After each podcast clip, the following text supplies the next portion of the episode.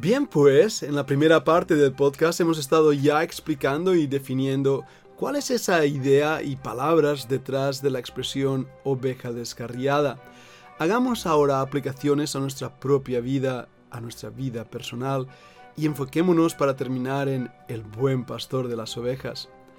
Tú y yo, amado amigo, somos esas ovejas descarriadas, pero fijémonos que en el contexto somos sus ovejas. Muchos creyentes se pierden, embaucados por el diablo, estafados por el engañador, se van por los caminos de la vida perdidos en sus propias vanaglorias y vanidades. Bien lo habló el progreso del peregrino, el libro escrito por John Bunyan. Ahí están, perdidos, distraídos, lejos del buen pastor y lejos del redil. ¿Cuántos de nosotros como ovejitas pequeñas perdemos el rumbo, nos apartamos realmente del buen pastor para seguir nuestros propios pensamientos, nuestros propios pecados? Las heridas del mundo nos hacen daño. Estamos perdidos en un gran precipicio, en un gran barranco. Pero como dice un himno que cantamos, el buen pastor al verme perdido y sin redil, me puso sobre sus hombros y me dio su amor sin fin. Cristo, el buen pastor, al verme, no nos deja el buen pastor, podía habernos dejado, podía habernos simplemente dicho, está bien oveja, eres una oveja torpe y una oveja tonta, toma tu propia decisión y tu propio camino. Sin embargo, el Señor no lo hace. Vez tras vez va y busca en las quebradas, en las montañas, en los lugares más recónditos, aquella ovejita suya que se ha perdido, que se ha extraviado. La busca, la busca y la vuelve a buscar. ¿Cuántos testimonios he escuchado de creyentes verdaderos que se apartaron por un tiempo del Señor en su frialdad, pero que, de una manera providencial, parecía que el Señor les perseguía allí donde se encontraban? Ahora bien, recordemos que el pecado trae sufrimiento y cuando uno se aparta del Señor, sin duda alguna sufrirá. Por eso es que el pastor tiene que llevar a esa ovejita en sus hombros, porque ya no le quedan fuerzas, está agotada del camino, y tiene que volver a ser llevada y curada por el buen pastor. También notemos que a veces son ovejas engañadas por embaucadores sacados del mismo infierno. No voy a cansarme de decir que debemos tener cuidado con los abusos de aquellos religiosos o líderes que presentan mentiras como verdades, que nos engañan. Y ahí lo dice claramente los pasajes que hemos leído, hablando de la importancia de no ser engañados, engañados por falsas doctrinas, engañados por doctrinas de los hombres, engañados por enseñanzas inventadas, tomando la cultura como si fuera palabra de Dios, o tomando las costumbres como si éstas marcaran nuestra espiritualidad. Cuando estamos en los hombros del pastor, es ahí donde estamos seguros, es ahí donde podemos regocijarnos. Ahora bien, el Señor se regocijó con esa ovejita perdida que regresaba, igual que el Padre del hijo pródigo se regocijó al ver a su hijo pródigo de vuelta a casa e hizo una fiesta, igual que le vi que hizo festividad cuando él, como oveja perdida, fue hallado por el buen pastor. El gozo que nutre el corazón cuando la oveja se siente bien alimentada y cuidada por el amoroso pastor y entra a la puerta y entra y sale y haya pastos, como el Señor así lo explica en Juan capítulo 10. Pero también notemos algo que me ha llamado la atención. Nosotros, al igual que Cristo, somos ovejas de matadero. No somos toros de lidia, somos ovejas de matadero. Para mí el vivir es Cristo y el morir ganancia, dijo Pablo.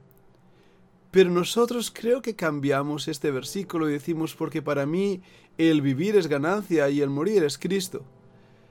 Porque pensamos que la vida aquí en la tierra eh, vale la pena si la vivimos para nosotros mismos. Pero morir, pues tenemos la vida eterna, tenemos a Cristo, así que qué bien. Pero no es lo que dice Pablo.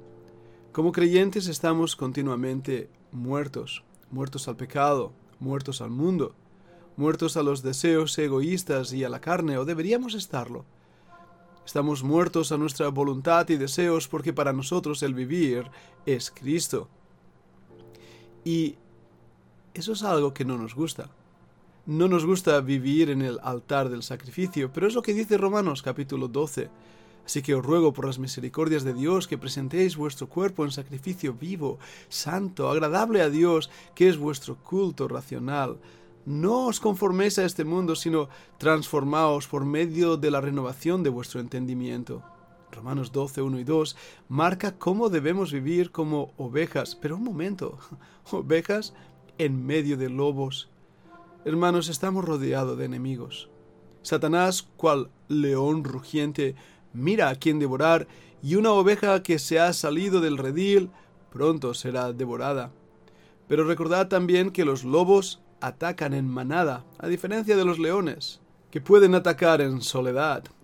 Sí hay muchos lobos que quieren atacar al rebaño, y algunos de estos lobos están disfrazados de oveja. Fijaros lo que dice Dios, disfrazados de oveja. Que Dios nos guarde de los lobos y Dios nos guarde del león también. Miremos que la respuesta a ser guardados es también nuestra actitud, sencillos como palomas, pero prudentes. Estamos en el mundo, pero no somos del mundo, y debemos actuar con verdadera prudencia, sagacidad, inteligencia, sabiduría, presteza. Tenemos que actuar en medio de un mundo hostil sobreviviendo a las dificultades y a las luchas, a los embates del enemigo, y darnos cuenta que las trampas que el enemigo crea ante nosotros pueden pronto alejarnos del redil. Por eso, vivamos una vida de consagración, buscando al Señor, teniendo ese deseo del Salmo 23. El Señor es mi pastor, no me faltará, es lo que dice pero estemos a su lado, alimentándonos de esas aguas frescas, de esa comunión con el Señor. No encuentro otra respuesta que pueda dar a mí mismo o a aquellos que me escuchan de buscar al Señor ardientemente, fervorosamente en nuestras vidas, buscando esos pastos verdes, buscando realmente de estar en el redil en todo momento. ¿Y cómo se hace eso? Me dirás. Bueno, yo creo que hay que leer las escrituras. Yo creo que hay que orar. Yo creo que hay que adorar. ¿Cuál es el problema de estas cosas? Cuando lo hacemos mecánicamente sin entender ni lo que hacemos ni lo que decimos. Y la vida cristiana se vuelve en una especie de rito, ritual, mecánico. Hemos perdido el corazón, hemos perdido el amor ya no hay deseo de buscar al Señor, ya no hay deseo de estar en sus hombros cuando ese punto llega. Podremos cantar, adorar, leer la Biblia y orar, pero nuestra vida cristiana será pura miseria, porque lo habremos hecho en la fuerza del brazo del hombre y no en la verdadera comunión con el Señor. Ahora, por último, observemos qué hace el pastor cuando encuentra a su ovejita. El versículo 13 nos dice, y si acontece que la encuentra, de cierto os digo, que se regocija más por aquella que por la 99 que no se descarriaron. Y fíjate el versículo 14. Así no es la voluntad de vuestro Padre que está en los cielos que se pierda uno de estos pequeños. El regocijo del Señor es aún mayor que el regocijo de los ángeles que se regocijan cuando ve a alguien que recibe a Cristo como Salvador. La voluntad de Dios explícitamente manifestada aquí es que ninguno de estos pequeños se pierda. Y la palabra pequeño se refiere a esas ovejitas pequeñas, que es como el Señor nos trata. Su gozo es enorme a veces nosotros cuando vemos a un hermano descarriarse, lo machacamos, lo atacamos, lo criticamos, casi que lo matamos, y si estaba herido y magullado, aún le damos más azotes. No así el buen pastor. Tomemos ejemplo de él y ayudemos a aquellos hermanos que, débiles en su fe, o han caído o se han apartado, y llevémosle sobre nuestros hombros en oración y ruego delante del Señor. Dios es fiel nosotros no. Dios es bueno, nosotros no. Dios es justo, nosotros injustos. Pero su amor y paciencia permanece con nosotros. Siempre recordaré ese pasaje en el libro de Jeremías, capítulo 31 y versículo 3. Jehová se manifestó a mí hace ya mucho tiempo diciendo, con amor eterno te he amado, por tanto, te prolongué mi misericordia. La versión antigua, la 1909, dice, te soporté con misericordia. Y así es el Señor con nosotros que nos soporta en sus hombros misericordiosamente cada día, cada semana, cada mes. Si no nos hubiera sostenido, ya pronto nos hubiéramos alejado.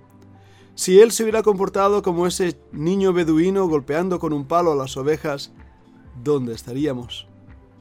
Pero el Señor, paciente y misericordioso, nos lleva a cada uno de nosotros en sus hombros. Hoy pues, abracémonos a nuestro buen pastor. Arrimémonos a Él, dependamos de Él para que nos lleve a verdes pastos y disfrutemos más y más de esta comunión con un Dios que nos ama y se preocupa por nosotros.